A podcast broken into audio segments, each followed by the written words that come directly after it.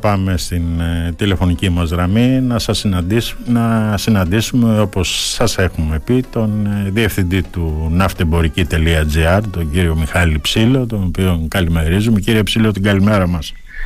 Καλημέρα, καλημέρα κύριε Σπυριδάκη, καλημέρα και στους ακροατές. Λοιπόν, ε, χθες Κύριε Ψηλό, είδαμε έναν Ερντογάν εντελώς διαφορετικό. Δεν συζητάμε βέβαια για τον Ερντογάν του 2017. Είδαμε έναν Τούρκο πρόεδρο που από το θα έρθουμε νύχτα δεν σήκωσε τους τόνους εκτός από μια μικρή εξαίρεση και ήταν τόσο ήρεμος όσο και τα ήρεμα νερά που έχουμε στο Αιγαίο. Τι έχει αλλάξει και ο απρόβλεπτος Ερντογάν έγινε χθες τόσο προβλέψιμος; Καταρχήν, ε, κύριε Σπυριδάκη, έχει αλλάξει η περιραίουσα ατμόσφαιρας στην περιοχή. Ο κύριος Ερντογάν ε, θα έλεγα ότι είναι σοβαράς στριμωγμένος, πιεσμένος λόγω της τάσης που κρατάει στο Μεσανατολικό, ερχόμενος σε αντίθεση με την πλειονότητα των χωρών της, ε, της Δύσης. Ε, κατηγορεί το Ισραήλ για εγκλήματα πολέμου, για γενοκτονία και υπερασπίζεται στεναρά την Χαμάς, αρνούμενος να την κατονομάσει ως τρομοκρατική οργάνωση. Αυτό το θέμα τον έχει φέρει σε αντιπαράθεση με τις περισσότερες ε, χώρες ε, της Δύσης. Την ίδια ώρα θα έλεγα ότι έχει έρθει επίσης σε αντιπαράθεση με τη Δύση σε ό,τι αφορά την επέκταση του ΝΑΤΟ. Ε, καθυστερεί, κολυσιεργεί για να πει το ναι στην ένταξη της Σουηδίας ε, στο ΝΑΤΟ, γεγονός που έχει επίσης ε, δημιουργήσει αντιδράσεις στην Δυτική Συμμαχία και τρίτον στο θέμα των λεγόμενων αεροσκαφών που χρειάζεται η τουρκική πολεμική αεροπορία όπως ε, λέει ο Ερντογάν, βρίσκει κλειστές πόρτες. Ήδη υπάρχει δυσκολία μεγάλη στο Αμερικανικό Κογκρέσο να περάσουν ε, τα, τα, τα 80 περίπου ε, του ε, F-16 που χρειάζεται η, και ζητάει η Τουρκία. Πολύ λόγος δεν γίνεται πια ούτε καν για τα F-35 στα οποία να πούμε ότι η Τουρκία έχει μετάσχει στη χρηματοδότηση της παραγωγής τους και επίσης και στην Ευρώπη ε, συναντάει κλειστές ε, πόρτες η Τουρκία σε ό,τι αφορά την αγορά αεροσκαφών ε, τύπου Eurofighter από την ε, Γερμανία. Άρα λοιπόν ο Ερντογάν στο πλαίσιο αυτό χρειάζεται να δείξει δείγματα καλής θέλησης σε ό,τι αφορά προσέγγισης προς την Δύση και η επίσκεψή του στην Ελλάδα θα έλεγα ήταν μια ένα πρώτο τεστ ε, ακριβώς αυτής της νέας γραφής που χρειάζεται ο Ερντογάν.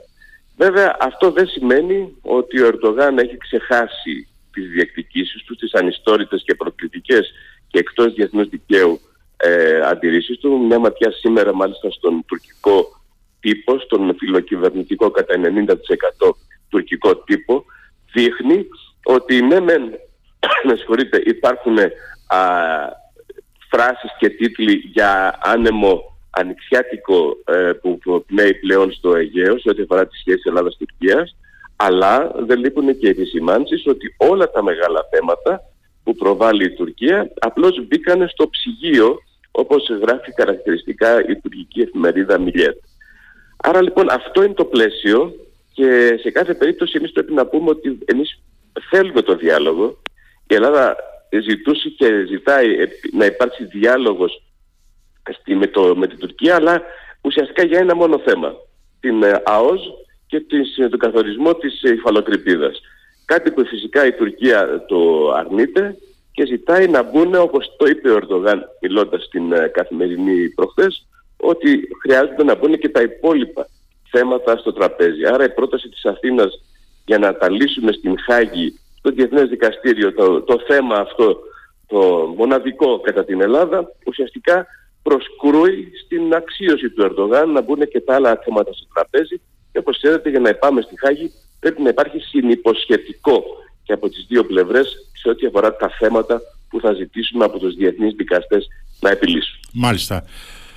Τώρα κύριε Ψήλο, σύμφωνα με την ε, διακήρυξη των Αθηνών, η ελληνική κυβέρνηση έχει αποδεχτεί μια συζήτηση εφόλησης ύλη σε αυτή τη συζήτηση όταν, όταν και όποτε γίνει δίνεις και παίρνεις. Τι πιστεύετε ότι θα δώσουμε στην ε, Τουρκία; Ε, καταρχήν να, να πούμε ότι από τον Ιούλιο του 2020 στο Βερολίνο έχει γίνει μια συζήτηση ανάμεσα στον Ερντογάν και στον Πρωθυπουργό τον ε, κύριο Μητσοτάκη για το, τα θέματα του οδικού χάρτη που πρέπει να υπάρξει ανάμεσα στις ε, δύο χώρες. Βέβαια από τότε πολλά πολύ νερό κύλησε και στις δύο ακτές του Αιγαίου. Θυμάστε χαρακτηριστικά ότι πριν τις εκλογές του Μητσοτάκης είχε πει, ο Ερντογάν είχε πει χαρακτηριστικά Μητσοτάκης γιοκ, δεν υπάρχει δηλαδή για αυτόν Μητσοτάκης. Σήμερα βέβαια χαρακτήρισε τον ε, κύριο ε, Μητσοτάκη ως στενό του ε, φίλο. Αδερφό του, ε, ο κύριος, αδερφό του. Τον είπε στην... Ακριβώς. ναι. Ο κύριος Ερντογάν θα ζητήσει, είναι σαφές ότι θα ζητήσει παραχωρήσεις. Το θέμα είναι τι παραχωρήσεις μπορεί να δώσει η Ελλάδα στο όνομα της καλής θέλησης και της καλής γειτονίας. Ε, για παράδειγμα, ο κύριος Ερντογάν χθες τρεις τουλάχιστον φορές χαρακτήρισε την μουσουλμανική με βάση τη ε, συνθήκη της Λοζάνης πριν από 100 χρόνια μειονότητα στην Θράκη ως τουρκική. Σωστά. Ο, το απάντησε ο Πρωθυπουργός, αλλά δεν το απάντησε με την φράση που θα έλεγα είχε χρησιμοποιηθεί από τον, πρόεδρο της Δημοκ... από τον τέος πρόεδρος της Δημοκρατίας, τον κύριο Παυλόπουλο, το 2017, όταν είχε έρθει πάλι 8 Δεκεμβρίου ο Ερντογάν, ότι δεν υπάρχει ε, τουρκική αλλά υπάρχει μουσουλμανική μειονότητα, ο Πρωθυπουργός χθες είπε ότι πρέπει μουσουλμάνοι και χριστιανοί να συνεπάρξουν ειρηνικά. Σε κάθε περίπτωση νομίζω, ταπεινή μου γνώμη είναι, ότι η απάντηση της Ελλάδας πρέπει να είναι ότι δεν, ε, δεν συζητάμε επέμβαση ξένης χώρας στα ελληνικά θέματα. Η ύπαρξη μουσουλμανικής μειονότητας είναι καθαρά εσωτερικό ελληνικό θέμα και δεν μπορεί, δεν μπορεί ο Ερντογάν να, και ο κάθε Ερντογάν να παρεμβαίνει και να μας κάνει υποδείξεις πώς και θα, θα πρέπει εμείς να χειριζόμαστε το θέμα. Μάλιστα κύριε Άρα Ψηλό, ουσιαστικά από ναι. ό,τι φάνηκε, ε, από ό,τι φάνηκε και από την απάντηση του Έλληνα Πρωθυπουργού, ο οποίος μάλιστα χειροκροτήθηκε από τον Τούρκο Πρόεδρο όταν δόθηκε αυτή η απάντηση με βάση τη συνθήκη της Λοζάνης. Προφανώς ο Κυριάκος Μητσοτάκης ήταν προετοιμασμένος για αυτή τη δήλωση του Τούρκου Πρόεδρου. Προφανώς ήταν προετοιμασμένος. Ε, θεωρώ ότι θα ήταν αδιανόητο να μην είναι προετοιμασμένος. Ξέρουμε όλοι ότι ο Ερντογάν, ε, όσο και αν προσπαθούν να κάποιοι να τον βάλουν σύμβουλοι τους σε, σε στενά πλαίσια, είναι απρόβλεπτος. Ε, και γενικά η γλώσσα των λεγόμενων αυταρχικών ηγετών, γιατί είναι αυτά, μεταξύ των αυταρχικών ηγετών Ερντογάν είναι απρόβλεπτη και πολλές φορές χρησιμοποιούν ορολογία δρόμου για να χαρακτηρίσουν διάφορα γεγονότα. Ναι, νομίζω ότι εκεί θα έπρεπε και κατά την ταπεινή μου γνώμη, δεν είμαι πολιτικός, δημοσιογράφος είμαι, να Σωστά. υπάρχει σαφής δήλωση που να έλεγε ότι δεν υπάρχει τουρκική μειονότητα, υπάρχει μουσουλμανική ε, μειονότητα. Ε, φυσικά το κλίμα ήταν πολύ θετικό και ε, σε αυτό το πολύ θετικό και πολύ στενό οικογενειακό κλίμα πολλές φορές ε, υπάρχει και μια γλώσσα η οποία κάνει κάποιες υποχωρήσεις. Το θέμα είναι να μην υπάρχουν υποχωρήσεις όταν έρθει η ώρα των διαπραγματεύσεων και των συζητήσεων. Σωστά. Ε, εκεί είναι το κρίσιμο κατά με ε, ζήτημα που θα πρέπει να μας απασχολήσει όπως επίσης να μας απασχολήσει και το γεγονός ότι ο Ερντογάν είπε σαφέστατα χτες ότι το Κυπριακό πρέπει να λυθεί με βάση την πραγματικότητα είπε που υπάρχει σήμερα στην, στο νησί. Δηλαδή όχι με βάση το διεθνές δίκαιο αλλά με βάση το γεγονός ότι υπάρχουν ε, ε, de facto, ευτυχώς όχι de jure ακόμα, α, δύο, ε, όπως λέει ο κράτη ο Ερντογάν, ε, η Κυπριακή Δημοκρατία, Νότια Κύπρο τη χαρακτηρίζει η Τουρκία και η κατεχόμενη από τον Ατήλα ε, Βόρεια Κύπρος. Εκεί λοιπόν νομίζω ότι πρέπει να υπάρξει απάντηση ε, γιατί το Κυπριακό δεν είναι ένα θέμα το οποίο είναι απλά ένα διεθνές ε, θέμα, είναι ένα θέμα που αφορά την Ελλάδα που έχει καθορίσει πολλές φορές τις ελληνικές εξελίξεις. Μην, μιλάμε, μην ξεχνάμε ότι το 1974 η εισβολή στην, ε, του Ατήλα στην Κύπρο ουσιαστικά ακόμα είναι μια πληγή μισού αιώνα η οποία δεν έχει λυθεί και πρέπει να λυθεί με βάση πάντοτε το διεθνές δίκαιο. Υπάρχουν, πρέπει να υπάρχει μια δικοινοτική διζωνική ομοσπονδία, ένα κράτος, όχι δύο κράτη που θέλει η Τουρκία. Μάλιστα. Αυτά είναι τα κρίσιμα θέματα που θα έρθουν στο πώς όταν θα ξεκινήσουν οι διαπραγματεύσεις.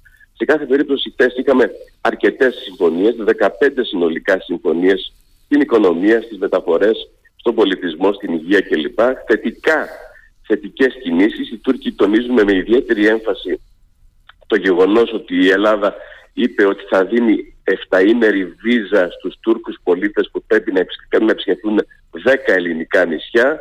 Ε, μην ξεχνάμε ότι οι Τούρκοι πολίτες ουσιαστικά το καλοκαίρι ειδικά που επισκέπτονται τα νησιά δίνουν ε, αρκετά χρήματα στην Ελλάδα, καλοδεχούμενη πρόταση, αλλά αυτό ακριβώς είναι το κύριο θέμα σήμερα που συζητούν ε, οι τουρκικές εφημερίδες μια ματιά έριξα το πρωί και είδα ότι αυτό είναι που προωθούν από όλα όσα χθες συζητήθηκαν ε, μεταξύ των δύο ηγετών. Μάλιστα. Γενικά, κύριε Ψηλό, η επίσκεψη Ερντογάν στην Αθήνα ήταν μια επίθεση γοητείας με στόχο την αποκατάσταση της σχέσης της Τουρκίας με την Ευρωπαϊκή Ένωση όπως έγραψε ο Guardian και με βάση βέβαια το μεταναστευτικό που εκεί κατά πάσα πιθανότητα ο Ταγί Περντογάν το 2024 θα ζητήσει περίπου 4 δισεκατομμύρια από την Ευρωπαϊκή Ένωση. Ακριβώς, έχετε απόλυτο δίκιο. Ήταν μια προσπάθεια να δείξει, το είπαμε και στην αρχή ο Ερντογάν, ένα άλλο πρόσωπο προς τη Δύση. Ε, ειδικά τώρα που θα έλεγα ότι υπάρχουν προσπάθειες από διάφορες πλευρές στην ε, Δύση, από χώρες που θέλουν να έχουν σχέσεις με την Τουρκία οικονομικούς, για οικονομικούς κυρίως λόγους, όπως είναι η Ολλανδία ή η Γερμανία που έχει περίπου 3 εκατομμύρια Τούρκους ε, μετανάστες. Ε, ναι, θέλουν να έχουν καλές σχέσεις με την ε, Τουρκία και αυτό το, θα φανεί ή φάνηκε κατά το παρελθόν όταν πολλές φορές η Τουρκία έκανε διάφορες ε, ε, κινήσεις ενάντια στην Ευρωπαϊκή Ένωση αλλά τελικά ποτέ, μα ποτέ δεν υπήρξαν κυρώσεις ε, από την Ευρωπαϊκή Ένωση στην Τουρκία. Ο Ερντογάν λοιπόν ήρθε να κάνει μια επίδειξη ή επί, πώς το είπατε χαρακτηριστικά επίθεση γοητείας. Γοητείας, όπως το ναι, είπατε, ναι. έχετε απόλυτο δίκιο. Δεν νομίζω όμως ότι αυτά είναι θέματα τα οποία κρατάνε στον χρόνο. Ε, δεν πιστεύω ότι ο Ερντογάν με την ε, νεοοθωμανική εξωτερική πολιτική που ακολουθεί μην ξεχνάμε ότι ε, έχει πολιτική ουσιαστικά στρατιωτική ε, εισβολή έχει κάνει στη Βόρεια Συρία, έχει κάνει στρατιωτική, ε, στρατιωτική παρουσία στη Λιβύη, ε, βοηθάει το Αζερμπαϊτζάν και βοήθησε το Αζερμπαϊτζάν πολύ σοβαρά στο να εκδιωχθούν 120.000 χριστιανοί Αρμένοι από τον φύλακα του Ναγκόρνο Καραμπάχ. Ε, άρα λοιπόν ο Ερντογάν θα συνεχίσει την ε, νεοθωμανική εξωτερική πολιτική. Θέλει να αναδείξει την Τουρκία ως ε, ισχυρή περιφερειακή δύναμη. Θέλει να κάθεται στο ίδιο τραπέζι και να είναι στο ίδιο ύψος με τους ε, μεγάλους ηγέτες του, του κόσμου. Ε, για, το, για την πολιτική της Τουρκίας θα έλεγα ότι ο Ερντογάν πρέπει να το παραδεχτούμε αυτό. Είναι ένας πολύ μεγάλος, ένας πολύ ισχυρός ε, παράγοντας. Μετά τον ε, Μουσταφά Κεμάλ η Τουρκία δεν είχε επιδείξει έναν τόσο ισχυρό ε, παίκτη στον, ε, στη, στη διεθνή σκηνή. Α, σε ό,τι αφορά όμως τους γείτονες της ε, Τουρκίας θα πρέπει να είμαστε πολύ προσεκτικοί, να λέμε ναι στο διάλογο, αλλά πάντοτε να είμαστε προσεκτικοί ε, μήπως τελικά στην προσπάθεια να υπάρξει ειρήνη ε, δώσουμε κάτι παραπάνω από αυτό που χρειάζεται. Μάλιστα. Κύριε Ψηλό, υπάρχει περίπτωση να τα βρούμε ποτέ με την ε, Τουρκία όταν υπάρχει ακόμα η απειλή πολέμου σε περίπτωση που η Ελλάδα επεκτείνει τα χωρικά της ε, ύδατα στα 12 μίλια. Από το, ε, από το 1996 η τουρκική εθνοσυνέλευση με την πρωθυπουργία Στανσού Τσιλέρ μας είχε απειλήσει με το Κάζους Μπέλι, με απειλή πολέμου ε, στο, όταν και αν εμείς προχωρούσαμε στην θέσπιση των 12 μιλίων. Είναι ένα θέμα το οποίο δεν το έχει αποσύρει ποτέ η Τουρκία και μάλιστα κατά καιρούς ο Ερτογάν ε, βγάζει διάφορους ε, στρατιωτικούς παράγοντες να το επενθυμίζουν. Ε, ναι, δεν είναι εύκολο. Δεν είναι θα έλεγα εύκολο ε, να τα βρούμε σε εισαγωγικά και να υπάρξει μια τελεσίδικη ειρηνική συνύπαρξη με την ε, Τουρκία, στο βαθμό που επαναλαμβάνω η Τουρκία λέει ότι δεν βγάζει το τραπέζι την λεγόμενη αποστατιωτικοποίηση των ε, νησιών στο Βόρειο Αιγαίο. Δεν βγάζει το τραπέζι τις λεγόμενες γκρίζες ζώνες. Μιλάνε καθαρά οι Τούρκοι γιατί ότι 159 βραχονισίδες και νησάκια στο, στο Αιγαίο είναι ουσιαστικά γκρίζα και πρέπει να, να, να διαπραγματευτούμε σε ποιον θα ανήκουν ζητούν οι Τούρκοι συνδιαχείριση, ζητούν να αφαιρέσει η Ελλάδα από το Καστελόριζο την ε, ύπαρξη ΑΟΣ. Ε, οι διεκδικήσεις αυτές μένουν και θα μένουν. Δεν πρόκειται η Τουρκία και όσο μάλιστα ανεβαίνει σε εισαγωγικά ως περιφερειακή δύναμη, δεν πρόκειται να τις βγάλει ποτέ από το τραπέζι. Άρα απλώς με την Τουρκία πρέπει να έχουμε μια συνύπαρξη όσο μπορούμε, ε, να μην καταλήξουμε ποτέ σε συγκρούσεις, αλλά θα έλεγα ότι ε, η Τουρκία δεν πρόκειται να υποχωρήσει και ειδικά με την ε, έχοντας τον Ερντογάν στο, στην ηγεσία της, στο τιμόνι της, δεν πρόκειται να υποχωρήσει από τις αν, ανιστόρητες και ενάντια στο διεθνές δίκαιο αυτές τι θέσεις. Μάλιστα. Οι Ηνωμένες Πολιτείες της Αμερικής, κύριε Ψήλο, θέλουν να τα βρούμε, θέλουν να τα βρούμε με την ε, Τουρκία; Φυσικά, φυσικά. Αυτός είναι ο στόχος τους. Ε, και μάλιστα ε, οι Ηνωμένες Πολιτείες θεωρούν ότι η Τουρκία είναι μιας παράγοντας πολύ πιο σημαντικός γεωπολιτικός από ότι είναι η Ελλάδα το λέμε ξεκάθαρα στις αναλύσεις τους οι διάφοροι παράγοντες. Ναι, ναι. Ε, μην ξεχνάμε ότι αυτή τη στιγμή η Τουρκία και με τον πόλεμο της Ουκρανίας και με τον ε, ρόλο του λεγόμενου επιτίδιου ουδέτερου α, που προσπάθησε να παίξει ε, κατόρθωσε να, έχει, να τα έχει καλά και με τον Πούτιν αλλά και με τον ε, Ζελένσκι. Ε, οι Ηνωμένες Πολιτείες θεωρούν ότι η Τουρκία είναι μια χώρα η οποία είναι σε μια κρίσιμη περιοχή, είναι στο στο, στο, στο μάτι σε εισαγωγικά της λεγόμενης ευρασίας και για να θυμηθούμε τον αλίστου μνήμης Πρεζίνσκι, τον μεγάλο μάστορα της εξωτερικής πολιτικής ε, της των Πολιτειών και το βιβλίο του Μεγάλης Κακέρα, όποιος ελέγχει την ευρασία θα ελέγχει και τον κόσμο. Μάλιστα. Άρα λοιπόν οι Ηνωμένες Πολιτείες με την πολιτική που ακολουθούν ουσιαστικά περιορισμού όσο γίνεται της Ρωσίας αλλά και κατ' επέκταση περιορισμού της Κίνας χρειάζονται τέτοιες χώρες ε, οι οποίες ουσιαστικά είναι στα σύνορα της Ευρασίας για να επεκτείνουν την επιρροή τους. Άρα λοιπόν οι ΗΠΑ δεν πρόκειται ποτέ να τα βάλουν εναντίον της Τουρκίας κατά την ταπεινή μου γνώμη. Ναι. θα κοιτάξουν να επηρεάσουν όσο μπορούν την εσωτερική πολιτική αλλά δεν πρόκειται ποτέ να κάνουν κάτι που ουσιαστικά να φέρουν την Τουρκία κάθετα απέναντι τους. Αλλά ο Ερντογάν από την άλλη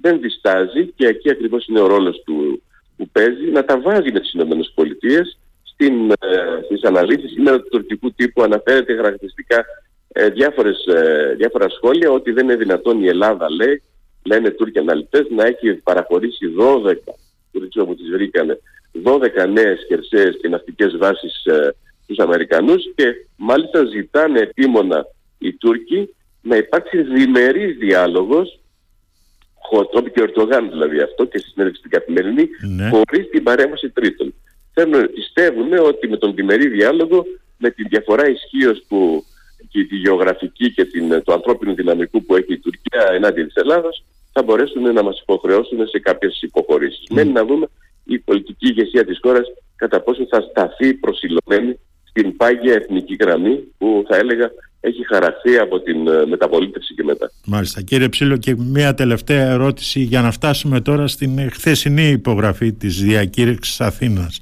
Εκτός από το κλείσιμο του προσφυγικού στρατοπέδου στο Λαύριο, τι άλλο έπαιξε ρόλο;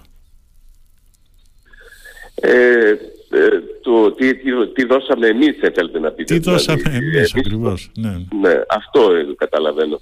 Ε, ναι, ε, και έκλεισε το στρατόπεδο του Λαβρίου που κατά τους Τούρκους δεν ήταν στρατόπεδο μεταναστών ή προσφύγων από την Τουρκία αλλά ήταν και στρατόπεδο τρομοκρατών και ως βάση του ΠΚΚ, το, του, τουρκικού, του κουρδικού εργατικού κόμματος, έτσι το χαρακτηρίζανε, ναι. το χαρακτηρίζουν οι Τούρκοι. Ναι. Ε, αυτό θα έλεγα ότι είναι το μικρότερο κακό ε, και πραγματικά δεν ε, είναι αυτό που θα επηρεάσει. Ε, αυτό θα έλεγα το βασικό που πρέπει να δούμε είναι το Κυπριακό που είναι πολύ χαρακτηριστικό ζήτημα. Το Κυπριακό ήταν αυτό που έλειπε ουσιαστικά από την τεχνική διακήρυξη της Αθήνας. Ε, ήταν σαν να αφήνουμε το, στο ράφι το Κυπριακό με δεδομένη φυσικά την στάση της ε, Τουρκίας ε, και από την άλλη η προσπάθεια να μην ε, έχουμε αυτή τη διαρκή ένταση με τις παραβιάσεις ε, στο Αιγαίο να δούμε τι θα σημαίνει αυτό, γιατί ξέρετε από την εποχή του Βενιζέλου και του Κεμάλ υπάρχει μια διαφοροποιά συμφωνία με την οποία ενδιαφέρει, τα διαφέρουν τα χωρικά ύδατα τα οποία ε, και, τα εναέρι, και ο εναέριος χώρος κατά τέσσερα μίλια διαφορά. Οι Τούρκοι δεν την αναγνωρίζουν αυτή τη συμφωνία του Βενιζέλου με τον Κεμάλ. Παρ' όλα αυτά όμως ε, το να περιοριστεί η ένταση στο Αιγαίο είναι κάτι το οποίο το θέλουμε όλοι όπως θέλουμε όλοι άλλωστε να υπάρχει μια ειρηνική συνύπαρξη, αλλά προς Θεού να μην ε, ξεχνάμε τα βασικά ε, θέματα που προσδιορίζονται από την εθνική μας ε, γραμμή. Μάλιστα. Λοιπόν, κύριε Ψήλο, σας ευχαριστώ πάρα πολύ για αυτή την συζήτηση. Εγώ σας ευχαριστώ για την τιμή που μου κάνατε. Λοιπόν, την καλημέρα μας από το Ηράκλειο και το Radio Me, κύριε Ψήλο. Καλή σας μέρα.